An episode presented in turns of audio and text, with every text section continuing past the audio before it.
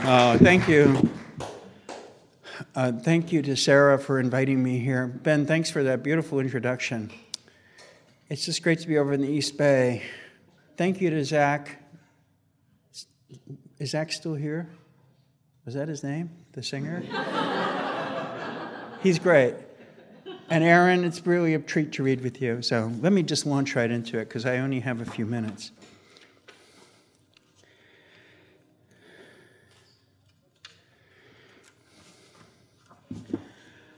Thought I would begin by reading this piece that I'm writing. It's for this book that Dodie and I are writing together called Eyewitness of what we, the things that we saw in the Bay Area poetry scene. and this was, this is a the beginning of something that that I'm writing. It's called Long Ago Tomorrow, and it was, involves uh, Kari Edwards, who some of you are too young to remember Kari Edwards, but she was a, um, well, you'll hear about it in here, but I'm thinking that maybe it's not apparent right away that she's a, she was a, a transsexual and she was transitioning as long as I knew her from a, a man into a woman, or kind of, kind of a male and a female avatar.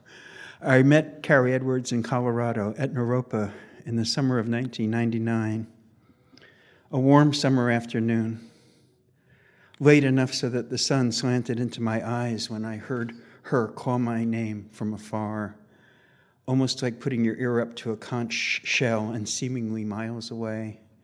I had strayed rather far from the buildings of the school compound towards the river, and I saw Kari make her way out of the sun towards me, parting the tall, uncut brown grasses with her hands, perhaps not too gracefully but with enormous force and determination. It was nearly a Stanley meets Livingstone thing. We seem so far from conventional civilization or from the urban in which I spend most of my time. I always come back to that first meeting. Me standing in that field, and she approaching me like Mrs. Moore in a passage to India. or Kathy running headlong towards Heathcliff in the moor. Or really, in my head, it's more like the Kate Bush video, Wuthering Heights. That's what it is. Fran, Fran Blau was there too, trailing Kari by about six or seven yards, picking her way through the overgrown fields that are now, I think, practice fields for the university's football team. Rah, rah, rah. I'm not describing the actual plant life very well, but think of Christina writhing around in that grass in that Wyeth painting, Christina's World we in the we in the new narrative movement were never sure whether it was all over or it was just about to begin. So we were tentative, more so than most writers. Not paralyzed with shyness, far from it, indeed, always ready to talk, so long as, as it was about something else. Part of it was the simple paralysis of human feeling, the novocaine like prick of nothingness that comes down and shuts off like a bell jar when emotion threatens to infect the subject of writing. Have you ever noticed that? I'm sure you've noticed it. I wanted my writing always to hover on the edge of hysteria. Like Bataille, Bruce said. Bruce Boone. But for me, it was embarrassingly more often the dopey romantic chasms of the lyrics Hal David wrote for Burt Bacharach during their famous partnership. Maybe I'll be the things I dream, and not the things I see. He was like these lyrics, like the more you listen, like, maybe I'll get to change the world before it changes me, and maybe my life will always be just as happy as it seems. Long ago tomorrow. Do you know this song? Long ago tomorrow. Long ago tomorrow in my dreams.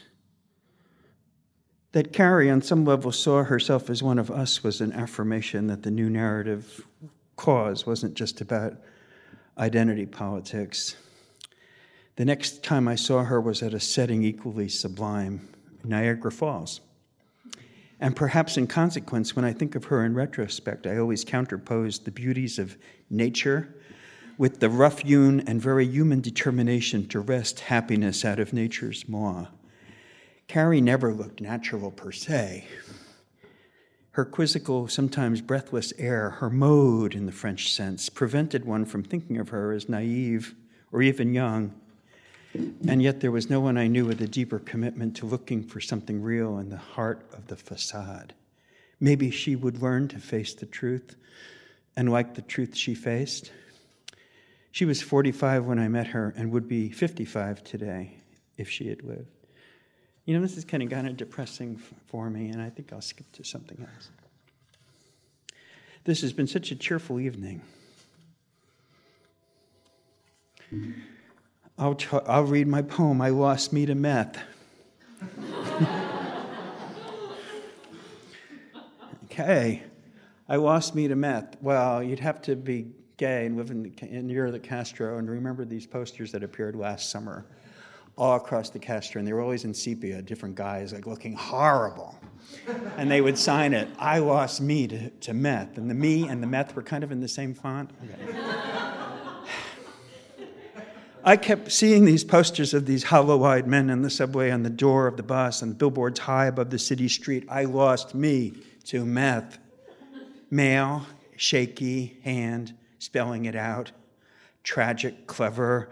I was thinking of how I had lost myself to meth, which is maybe what they meant. And all my friends, I moved in on this perilous, lonesome feeling but you aren't on meth, a little voice kissed in my ear. You're fine, Kevin. If you, if you have lost meth, it is to age, to the medication, to the medications that make you smile. That gaunt man on the sign, they all of them, tinted in sepia, for when you lose yourself to meth, you first lose your color. You, you become a numb gnome in this tweaky village of the Castro the rainbow flag, all stripes of one sepia. And that is how I lost being gay. I tried explaining some of this to Raymond on the way home on the plane. It hit me. I lost me to them. Them as a way of reading meth. It was in my head why this message seemed so rad the paint the color of weak cocoa, and I lost me to them, Raymond. Raymond, I've had this trouble since 11 or 14, scrambling to keep up with this one ball, black and white, a soccer ball, and me falling behind it onto my face in the first dirt of the 60s. Where you go, I will follow. All others can go to ilostmetometh.com where probably paid doctors can explain it better, but I will be on ilostmetothem.com, a destination few will reach the ordinary way unless you're really tweaking balls, your fingers hitting every hot spot on the keyboard, and wow, all of a sudden, you're on the site with dirt on your tongue. It is sort of the Dannii Minogue of feelings. A worthy girl turned into charity case and my resentment of that man whose cock seemed longer than he knew what to do with. And that day in the market at Cannes, during the Cannes Film Festival, when Sean Penn won the Palme d'Or, freaky satin ribbon pinned down his chest by three small couturières giggling down to his white bell. It is your day to shine, Sean Penn, as seamstresses earn their keep by hugging, tugging at your ribbon, spelling out the words of bread. I lost me to meth exclusively on ilostmetometh.com. okay.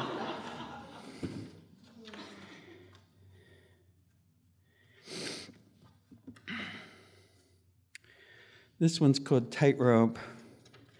You see, a lot of these are left over from me writing my book, Action Kylie, and spending nine or whatever years re- thinking about her all the time. And one of her songs is called Tightrope. I'm high up on a tightrope and I've just got to get to you. Uh, high up on the passage between the vowels, a rope that crawled like a snake from one edge of the page to the other, then bouncing back. I was thinking of how a lot of poems that I read start on the left and then they, they make it a certain way across the page, then they bounce back. Do they have this problem in Japanese or Hebrew? I keep wondering. In Japan or Israel, are the poets into genre collapse the way I keep my heart on the mattress like a tin can of nothing? Are those putative poets novelists at heart? So easy to push a little at your poem, and all of a sudden, Alice Notley is checking her word count every few minutes.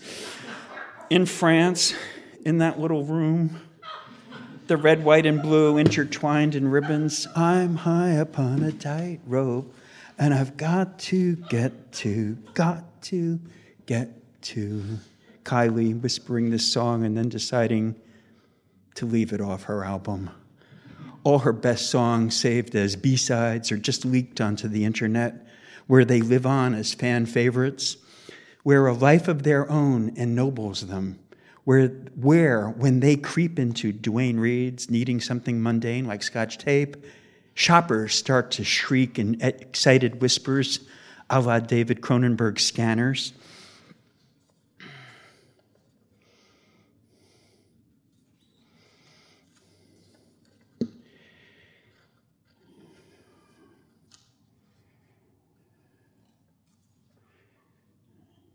This one's called Claude Cahun. Do you know the French artist, surrealist Claude Cahun?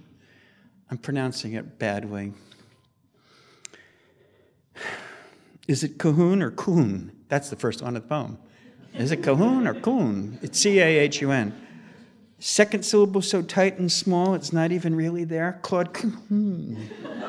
French surrealist, and her partner, Marcel Moore, or something, or something else.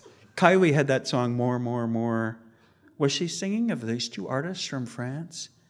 But then Bien sûr, one thinks of Britney and her comeback song, Give Me More. Give the center of attention. Claude Cahun stands in full harlequin drag, big patchwork squares, under a blonde bleach and a haircut so short it's nothing but cowlick. The mirror acts as a clearing ground for the rest of her personality. Is she sneering or just being someone else? There is no first time around. This is what I learned from going to CCA. There's no first time around. Okay. So nothing is new but theories of so- social subjectivity and alterity. Who was it first made that construction? I still haven't had this one answered. Who was it who first thought of this construction? If so and so had not existed, we would have had to invent her? I've got a vulgar mania for citation. The face is not the other, but the center of attention.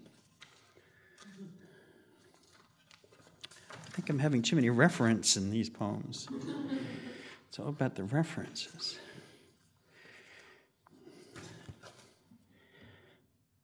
Cherry Bomb. I wrote this one when Kylie released Cherry Bomb and Heath Ledger died. And we were studying, a, we were doing a course of uh, it was a, a replica of Spicer's Magic Workshop. And one of his points was that somebody has to die for poetry and blood has to be spilled. So one of the assignments was, you know, to kill, sacrifice, make a human sacrifice. And then, like when Heath Ledger died, I was like, oh, it happened.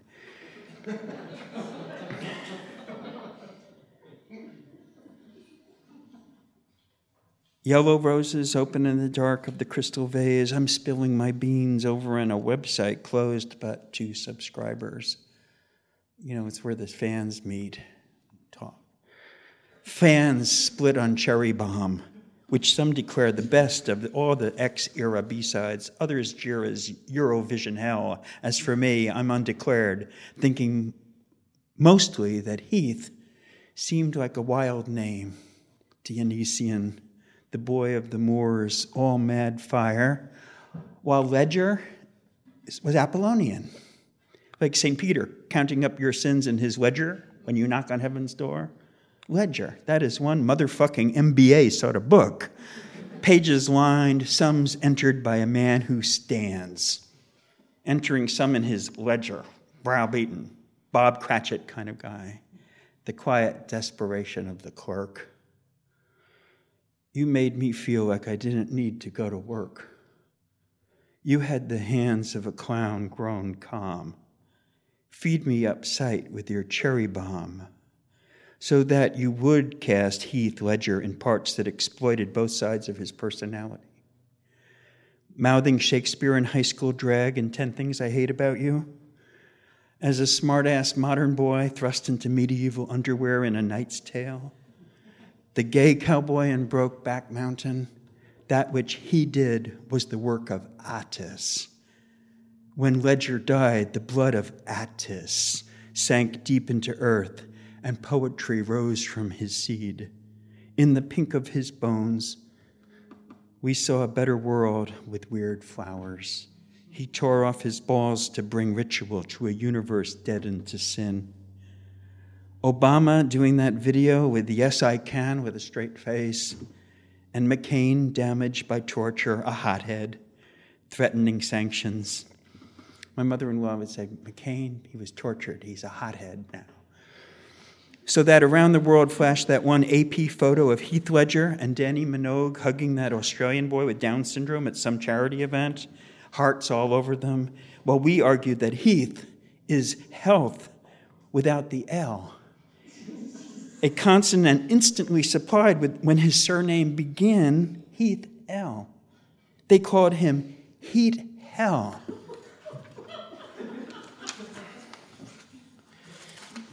Where am I? This is my very newest project. I have a new book of idea about for a book of poetry. I'm going to read you some. You, will say they're same, they're the same as what you do anyhow. But it's called Pink Narcissus. This one's called Pink Illusions. I've got these freaky angels with white wings in my pink illusion house. They feather my walls with Rache, revenge in German. You know that one from Sherlock Holmes? Okay, he goes into the house and the blood, it's Rache, and he, Watson says, must be Rachel, but he died before he could end the word. and Holmes is like, no, it's Rache. they feather my walls with Rache, revenge in German. And I was so close. That's what kills me to a heaven mad with flower petals and zigzag papers bangles and beads, the dream of the warrior. And then to find out, like a snap of salts, it was only a ruse of pink illusions. I was never going to be a player. Along the river, the fountain plays and sapphic songs are sung, but not for me.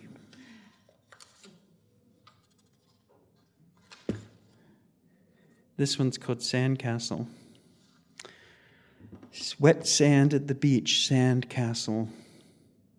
And on the rocky beaches of San Francisco, you can only make a condo out of the sand here. If you were making a sandcastle, it's, it's tough. In Ulysses, why should no man starve in the deserts of Arabia? Because of the sandwiches there. You remember the hilarious jokes of Stephen Dedalus. Why should no man starve in the deserts of Arabia? Because of the sandwiches there. The milk rolls in, great curves of milk, authentic Pacific Ocean blue built on sand, like my apartment on Minna Street. During the earthquake, we shook and rolled, building castles in the air. An authentic Joni Mitchell moment I couldn't stomach. I felt sick and puked my lunch on the steps, sitting down fast, feeling the earth roll under my legs. How came the sandwiches there?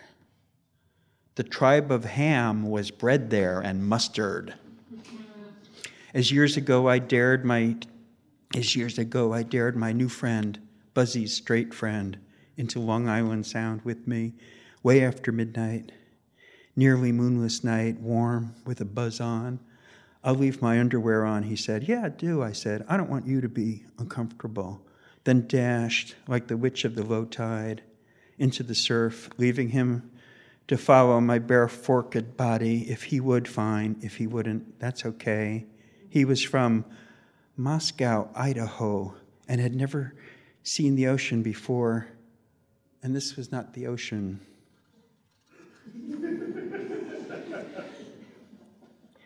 This one's called First Cover. First, cover your arms with suntan lotion, then exacerbate the way you feel by dipping your torso into the tight red and black matador outfit. James Bidgood has stayed up all night in his tiny room sewing for you. A trick jacket, shirt, and bolero tie combination that's really all one garment and it fits like a kid glove.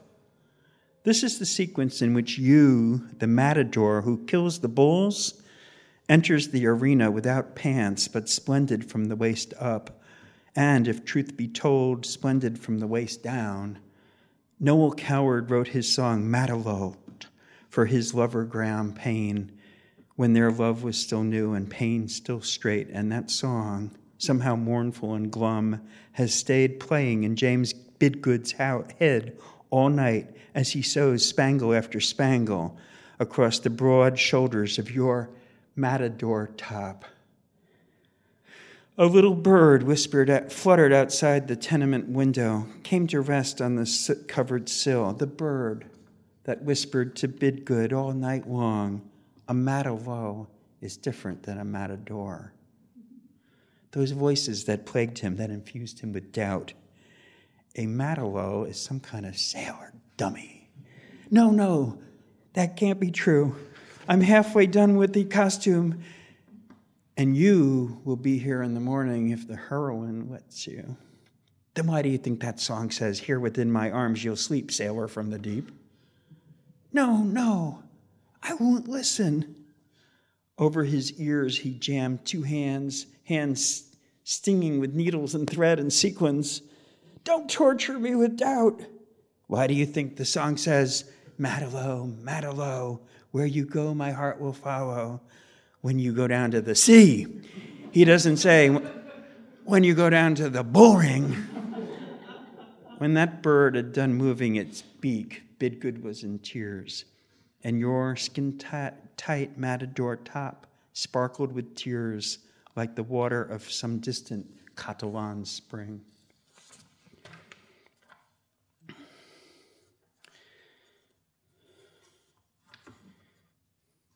So that's my new direction. and this is my old direction, but it was it was um, Kylie Minogue. Her uh, last single that she had was called "Wow Wow Wow Wow." Some of you heard my me read this piece before, but in "Wow," we were the fans were like, "What is she actually saying in this song? Can't make out the lyrics." And some of us were arguing because she seems to be saying, um, you know, like when I see you on the dance floor, I'm filled with genital emotion. and others were like, oh, she, she's like a kind of PG rated star. She's not going to say that. And, and my poem is called Genital Emotion. Did she say genital emotion? Or the more logical angelic motion? Months passed before a lyric sheet came out in which, in which it said angelic motion, but this doesn't sound like that. The teletypes pound like jungle drums, hella commotion on the Kylie International Network. That almost sounded like genital something. Genital emotion. like Frank O'Hara, I have behaved disgracefully. I've thrown up on Erica Jong, fainted fainted at readings, confused two black poets with each other, been accused of not being able to distinguish black faces, tried to talk Dodie into posing nude with me, a la John and Yoko for Brains magazine, made a pass at David Johansen and, and Chris Johansson and Hanson, but I never, I never actually spoke those words, genital emotion it is the bourne from which no traveler returns. There's a line here separating sheep from goats, men from boys, pumas from cougars. It's called genital emotion. You know it if you've got it. It is the most embarrassing thing that could happen outside of death. Now, wow, wow, wow, wow. I have one more poem to read and Aaron is going to help me. Aaron Kunin, and I was watching TV and this watching this one movie. It's called Go Naked in the World with Gina Lollobrigida and Tony Franciosa, 1960. He's just out of the Navy and he comes back to San Francisco. He doesn't want to join up with his hated Italian family who are wealthy contractors.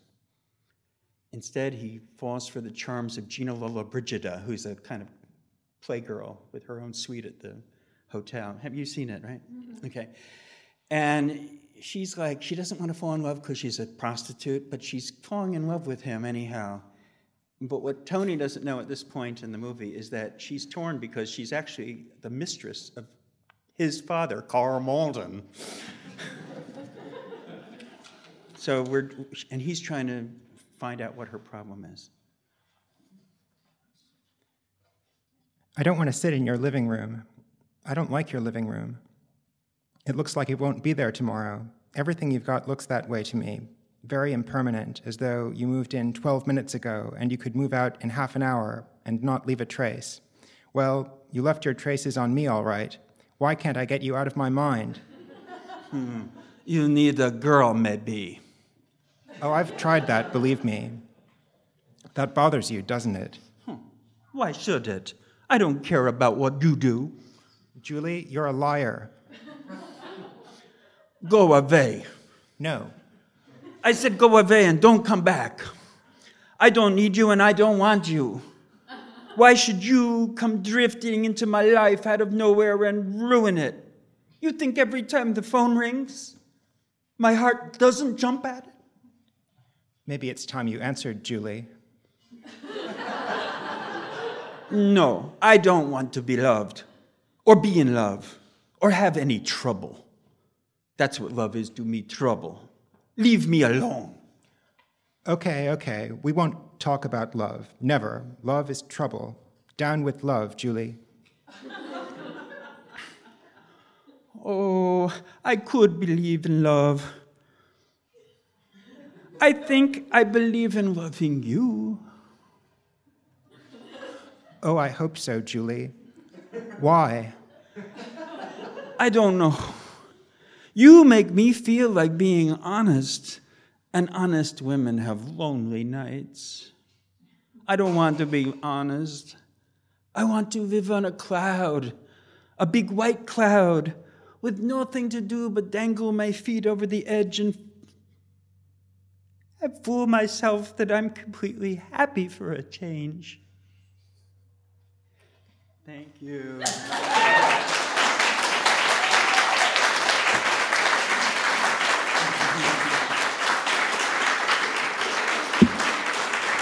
Thanks, everybody.